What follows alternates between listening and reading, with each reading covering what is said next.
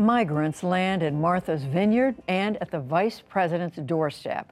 Inflation rebounds and abortion divides Republicans on Capitol Hill. It's all part of a full week, and it's why we are grateful to turn to the analysis of Capehart and Gerson.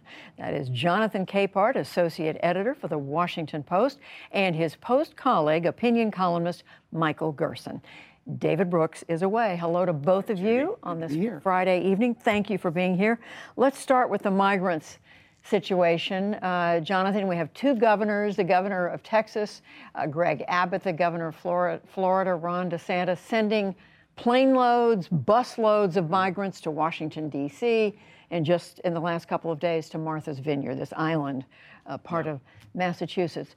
They say this is all about payback because the federal government, the Biden administration, hasn't done anything about this. Others are saying it's a stunt. What is it? Um, it's a stunt. Um, they've been sending busloads and plane loads of migrants to not just Washington, D.C. and Martha's Vineyard, but also New York City, Chicago, uh, giving no notice. I did an interview with Mayor Eric Adams for the Texas Tribune Festival, and I asked him, Have you spoken to Governor Abbott? No you know, they, there's no coordination. No one's, no one's calling them. And as we know about um, what happened on Martha's Vineyard, they got a phone call 20 minutes before that the plane was going to land.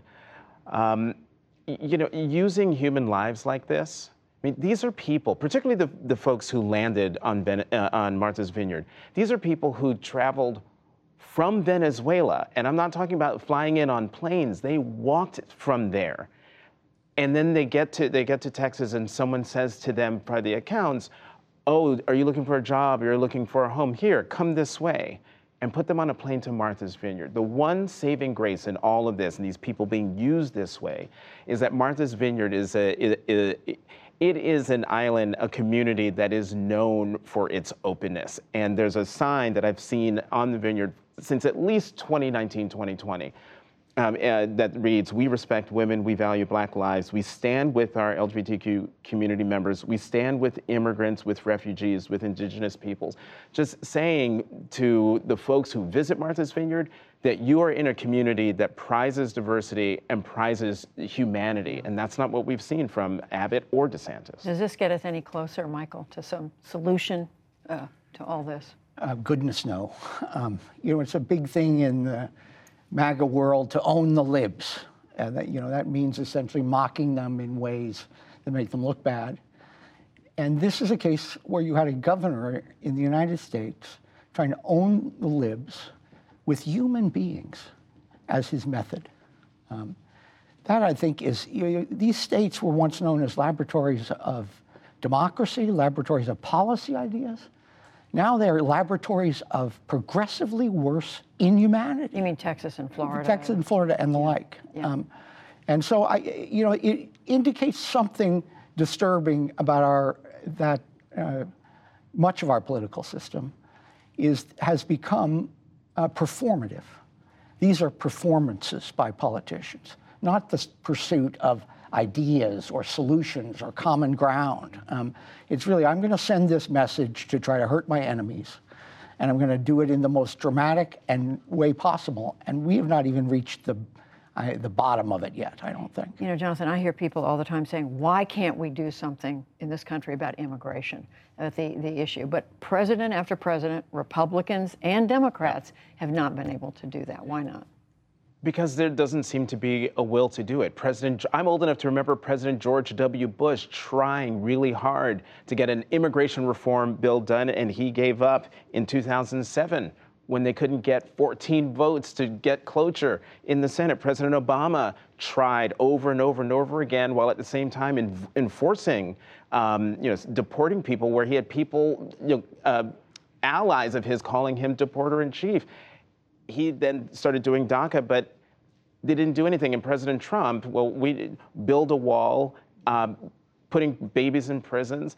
Um, if Governor Abbott and Governor DeSantis were really serious about doing something about the border, they would be spending, they would be commuting to Washington, D.C., walking the halls of Congress, demanding a meeting with the president, and sitting down together to come up with a plan and force Congress to pass the plan. But that's not what they're doing. Do you see any way through this really hard issue? Well, the problem right now is that one of the essential elements of MAGA ideology is us versus them. And uh, someone from an ethnicity like uh, from Venezuela is an easy them uh, because they look different, they speak differently. Um, you know, the opposite here, these are many of people who claim to be Christians um, in their political engagement. Um, and one of the most basic principles of uh, religious ethics is welcoming the stranger. I mean, how could this possibly be consistent with, what we're seeing in Republican ideology right now? But I'm, I'm afraid it's kind of baked into Trumpism. There always has to be uh, an enemy. There always has to be a them. And that's, this is what they've chosen. Another really tough issue that's come up this week, um, Jonathan, and that is we saw in the Senate, Lindsey Graham, South Carolina Republican, proposing what's almost a national ban, a mm. national ban on abortion, 15 weeks limit. Um, but it's interesting. Not there were some Republican senators who who were saying they were indicating they couldn't go along with this. Mm-hmm. What what is happening with the issue of abortion right now? Well, I'm still trying to understand why Senator Graham did what he did, yeah. knowing what we know, how the American people feel about the issue of, of abortion. If the Kansas vote from this summer wasn't a big indicator to Republicans that you need to tread lightly here, uh, I don't know what is. And instead, the senator proposes this proposes this ban. The fact that Republicans on the Hill are walking away from him says nothing to me because they're walking away from him because midterms are coming. Will those same people be walking away from Senator Graham after the midterms when maybe they try to do it in the lame duck? Or if the Republicans get the majority, will they be still, will they still walk away from Senator Graham or will they will they go with him? And the other thing is, once you start at 15 weeks, once you start that debate, that's not the end of the debate, that's the beginning. What more are they going to want to do to try to um, have more control over you know, bodily aut- uh, autonomy for women? Are they going to go after contraception? Are they going to go after other things that really strike at people's own personal liberty? What do you think is behind what Senator Graham is doing, and what do you, how do you read the Republican reaction? Well, what he's doing is politically foolish. It complicates the lives of almost every one of his colleagues that are, that's running. Um, but I think I know him well enough to, that he believes this is actually a moderate Republican position. If you look at the number of abortions that take place in America, according to the CDC, um, about 92, 93% are before 13 uh, weeks. What he's proposing, I think, which people don't quite realize, is if you accept a 15 uh, week uh, ban, you've allowed most abortions in America uh, well above 90%. Um, at other times in the history of the pro life movement, people, people would have looked at this and said, this is total surrender. So the bill itself is not extreme. Um, and he actually makes exceptions for rape, incest, and life of the mother. But um, then why are, some, why are a number of Republicans not uh, signing on? Because I think politically they don't want to engage in the details of an issue they don't want to talk about. Um, you know, this is a case where the polling is really bad when you look at, from the pro life perspective, that people wanted to keep Roe v. Wade. But if you look at the polling about a 15 month ban, it's just about even in several polls in America, there's support. I think that Graham knows that and thinks this is the way it should be argued. Um, but it's, it also is a political disaster for Republicans. You know, th- this whole thing feels like politics. I hear what you're saying, Michael, about, you know, this is actually, Republicans of yore would think that this bill is surrender. But I watched part of that press conference, uh, Senator Graham's press conference, and there was a woman there who asked a question, a very personal question about a, a, a complication with her own pregnancy. Really horrible complication. She spoke from a, from a human level, personal level. And he answered her by dodging the question and relying on political talking points, uh, going after Democrats. If you really care about this issue, then you need to talk to that. You need to talk to that woman. You need to address her concerns, and that's what Republicans aren't doing. Another subject I want to bring up, and that is pretty bad news this week about inflation, about prices. Um, this is an issue that clearly Democrats are worried about. Michael, uh, Republicans, of course, you know, beating that drum.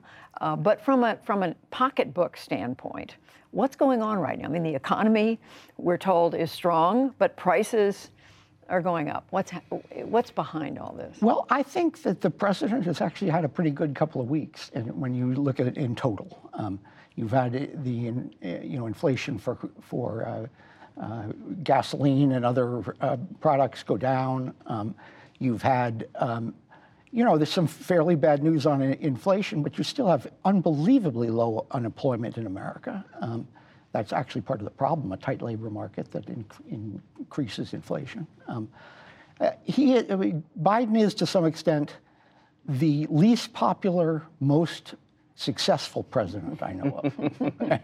um, but even the popularity has come up a few points in in the last few weeks. Um, So I think he's looking uh, to you know to try to um, build on that success, create the appearance of competence and progress, um, and it actually is working to some extent. Um, I, I think that among independents you see some movement, um, not Republicans, but.